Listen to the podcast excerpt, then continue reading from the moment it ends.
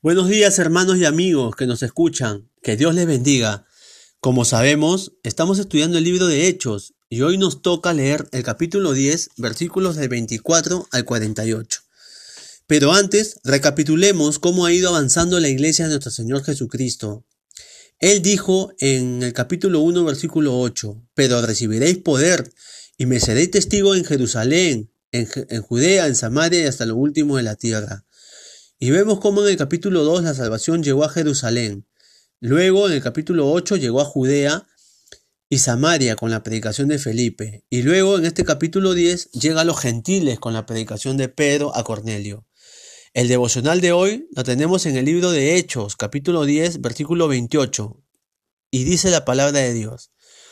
Y les dijo, vosotros sabéis cuán abominable es para un varón judío juntarse o acercarse a un extranjero pero a mí me ha mostrado Dios que a ningún hombre llame común o inmundo. Vemos en este versículo que Dios le mostró a Pedro que él no hace acepción de personas, sino que en toda nación Dios se agrada del que le teme y hace justicia. Versículo 35. Este pasaje nos cuenta de la conversión de un centurión llamado Cornelio. Del versículo 1 al 8 vemos que este era un varón piadoso y temeroso de Dios y que hacía muchas limonas al pueblo. Este era un hombre que ayudaba a varias personas y que oraba a Dios siempre. Acá podemos sacar una, una enseñanza. Cornelio sabía que esas obras que hacía no lo iban a salvar nunca. Él sabía que necesitaba de un Salvador. Del versículo 9 al 23 vemos cómo Dios le enseña a Pedro de que lo que él llamaba inmundo, Dios ya lo había limpiado. El versículo 15 dice, lo que Dios limpió, no lo llames tú común. Ahora vemos cómo Dios le había enseñado a Pedro a romper un prejuicio que él tenía de no juntarse con los gentiles y no llamarlos inmundo. Vemos acá la segunda enseñanza, de que Dios estaba preparando a Pedro para darle el mensaje a Cornelio. Y es que con un prejuicio en mente nunca vamos a poder compartir el mensaje de salvación. Si nosotros nos ponemos a pensar cuando vamos a hablarle a alguien de Dios y decimos de la persona que le vamos a hablar porque sabemos que vive mal y todo, y decimos ese no me va a escuchar, o, la clásica, ¿no? Ese ya no cambia por nada. O ese está más perdido. Y no, hermanos, no debe ser así. Ese no debe, ese no debe ser nuestro pensamiento. Nuestro pensamiento. Este versículo nos dice de que Dios le mostró a Pedro de que Él no hace acepción de personas. Y nosotros tampoco debemos tener esa actitud. Más bien debemos llevar el mensaje de salvación a todos. ¿Y cómo podemos llevar el mensaje de salvación? Les, quiero compartir cuatro puntos importantes de la misma lectura. El primer punto es que debo mantenerme en oración siempre. Dice el versículo 9 de que Pedro subió a la azotea para orar. Y, y, fue ahí que recibió la instrucción de no llamar inmundo lo que Dios limpió. ¿Se acuerdan cuando baja el lienzo y Dios le dice, Pedro, mate y come? Y Pedro le dice, no comeré porque ninguna cosa inmunda he comido nunca jamás. Y Pedro dice, pero lo que yo he limpiado no lo llames inmundo. Nunca debemos, en el segundo punto que les quiero compartir es que nunca debemos dudar de lo que Dios quiere que hagamos. En el versículo 20, eh, Dios le dice a Pedro, levántate pues y desciende y no, y no dudes de ir con ellos. El tercer punto es que nunca te exaltes por ser un mensajero de Dios, más bien sé humilde.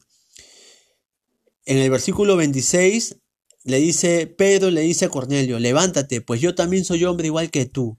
¿Por qué? Porque cuando Pedro llegó a la casa de Cornelio, él se arrodilló ante Pedro, siendo un hombre. Por eso Pedro le dice, levántate, pues yo también soy hombre igual que tú.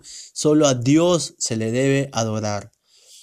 Y el punto 4 es, abre tu boca y comparte el mensaje de salvación.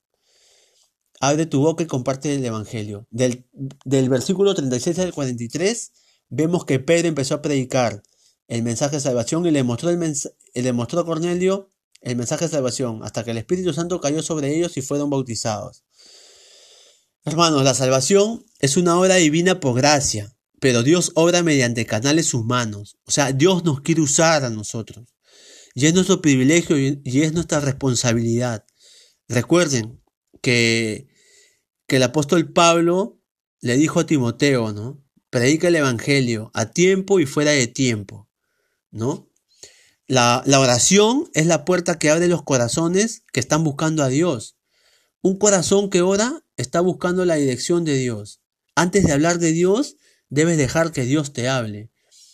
Recuerda estos cuatro puntos, mantente en oración. Nunca dudes de lo que Dios quiere decirte.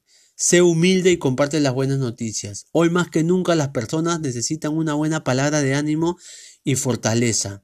Y yo te animo a ti, hermano, amigo que me escuchas, a que tú puedas este, buscar a, a Dios mientras pueda ser hallado. Si no lo conoces, acércate a Él, ora a Dios, Él te va a encontrar, porque Él es el que nos busca. Y a ti, hermano, hermana que me escuchas, si estás teniendo un prejuicio en hablarle a un vecino o a alguna persona de repente que Dios está poniendo en tu corazón, no te resistas, ora a Dios y deja que Él te guíe y deja que el poder del Espíritu Santo tome el control de la situación y, y le hables a esa persona.